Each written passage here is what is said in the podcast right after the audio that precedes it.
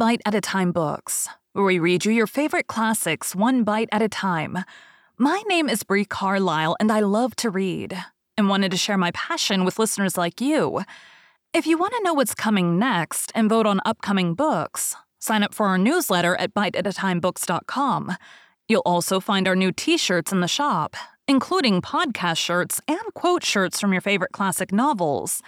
Be sure to follow my show on your favorite podcast platform so you get all the new episodes.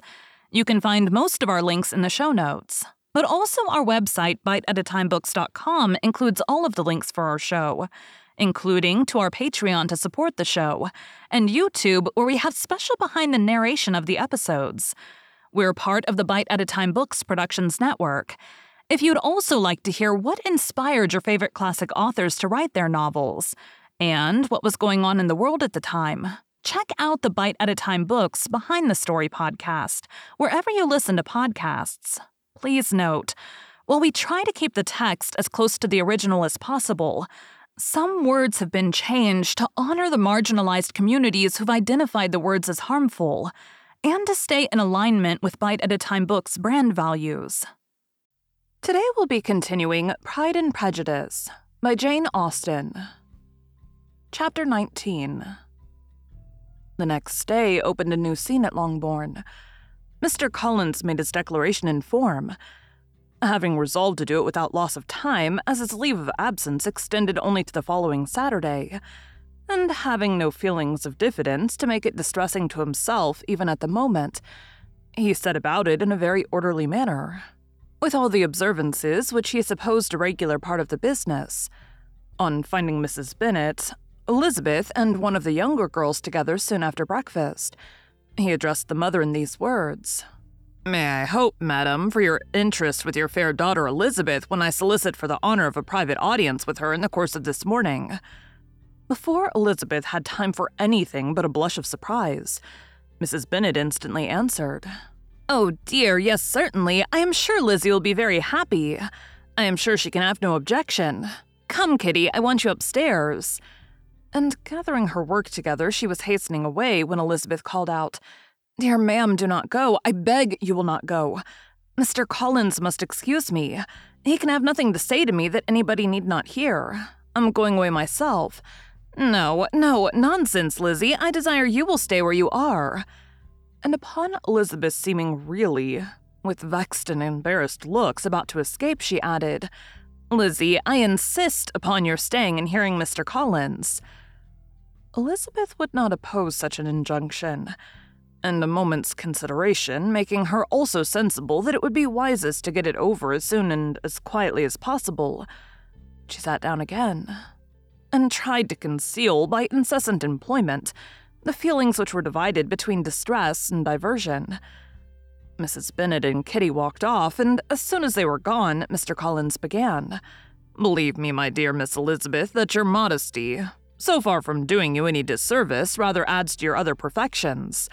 You would have been less amiable in my eyes had there not been this little unwillingness. But allow me to assure you that I have your respected mother's permission for this address. You can hardly doubt the purport of my discourse. However, your natural delicacy may lead you to dissemble. My intentions have been too marked to be mistaken. Almost as soon as I entered the house, I singled you out as the companion of my future life. But before I'm run away with by my feelings on this subject, perhaps it will be advisable for me to state my reasons for marrying, and moreover, for coming into Hertfordshire with the design of selecting a wife as I certainly did. The idea of Mr. Collins, with all his solemn composure, being run away with by his feelings, made Elizabeth so near laughing that she could not use the short pause he allowed in any attempt to stop him further. And he continued, My reasons for marrying are, first, that I think it a right fit for every clergyman in easy circumstances, like myself, to set the example of matrimony in his parish. Secondly, that I am convinced it will add very greatly to my happiness. And thirdly, which perhaps I ought to have mentioned earlier, that it is the particular advice and recommendation of the very noble lady whom I have the honor of calling patroness. Twice has she condescended to give me her opinion, unasked too, on this subject, and it was but the very Saturday night before I left Hunsford between our pools at quadrille, while Mrs. Jenkinson was arranging de Bourgh's footstool, that she said, Mr. Collins, you must marry. A clergyman like you must marry. Choose properly. Choose a gentlewoman for my sake and for your own. Let her be an active, useful sort of person, not brought up high, but able to make a small income go a good way. This is my advice. Find such a woman as soon as you can. Bring her to Hunsford, and I will visit her. Allow me, by the way, to observe, my fair cousin, that I do not reckon the notice and kindness of Lady Catherine de Bourgh as among the least of the advantages in my power to offer. You will find her manners beyond anything I can describe, and your wit and vivacity, I think, must be acceptable to her, especially when tempered with the silence and respect which her rank will inevitably excite. Thus much for my general intention in favor of matrimony, it remains to be told why my views were directed to Longbourn instead of my own neighborhood, where I assure you there are many amiable young women. But the fact is that being, as I am, to inherit this estate after the death of your honored father, who, however, may live many years longer, I cannot satisfy myself without resolving to choose a wife from among his daughters, that the loss to them might be as little as possible when the melancholy event takes place which, however, as I've already said, may not be for several years. This has been my motive, my fair cousin, and I flatter myself it will not sink me in your esteem. And now nothing remains for me but to assure you in the most animated language of the violence of my affection.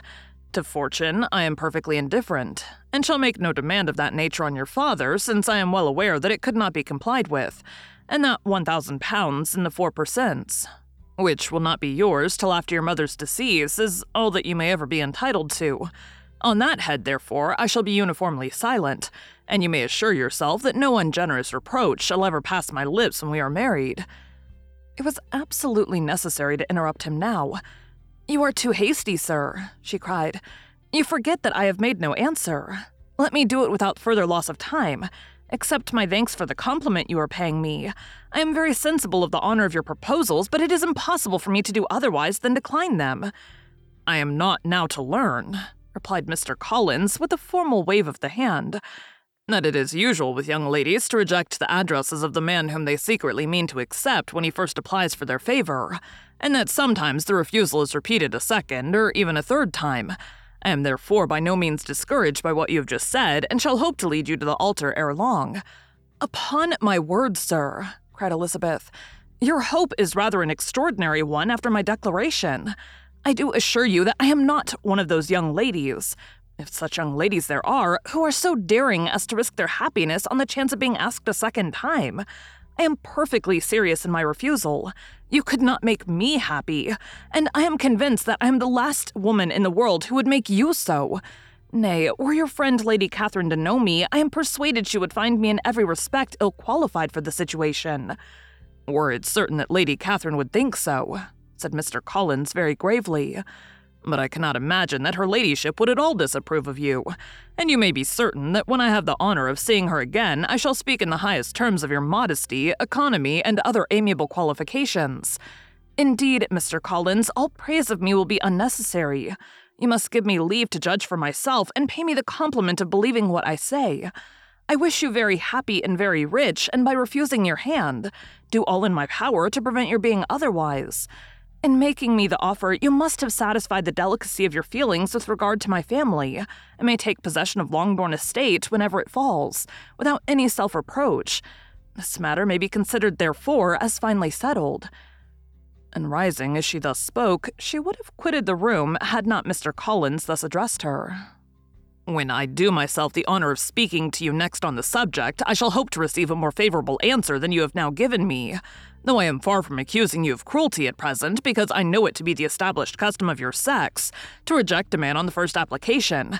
And perhaps you have even now said as much to encourage my suit as would be consistent with the true delicacy of the female character. Really, Mr. Collins, cried Elizabeth with some warmth, you puzzle me exceedingly. If what I have hitherto said can appear to you in the form of encouragement, I know not how to express my refusal in such a way as may convince you of its being one. You must give me leave to flatter myself, my dear cousin, that your refusal of my addresses are merely words of course. My reasons for believing it are briefly these. It does not appear to me that my hand is unworthy your acceptance, or that the establishment I can offer would be any other than highly desirable. My situation in life, my connections with the family of de Bourgh, and my relationship to your own are circumstances highly in my favor, and you should take it into further consideration that in spite of your manifold attractions, it is by no means certain that another offer of marriage may ever be made to you. Your portion is unhappily so small that it will in all likelihood undo the effects of your loveliness and amiable qualifications. And as I must therefore conclude that you are not serious in your rejection of me, I shall choose to attribute it to your wish of increasing my love by suspense, according to the usual practice of elegant females. I do assure you, sir, that I have no pretensions whatever to that kind of elegance which consists in tormenting a respectable man. I would rather be paid the compliment of being believed sincere.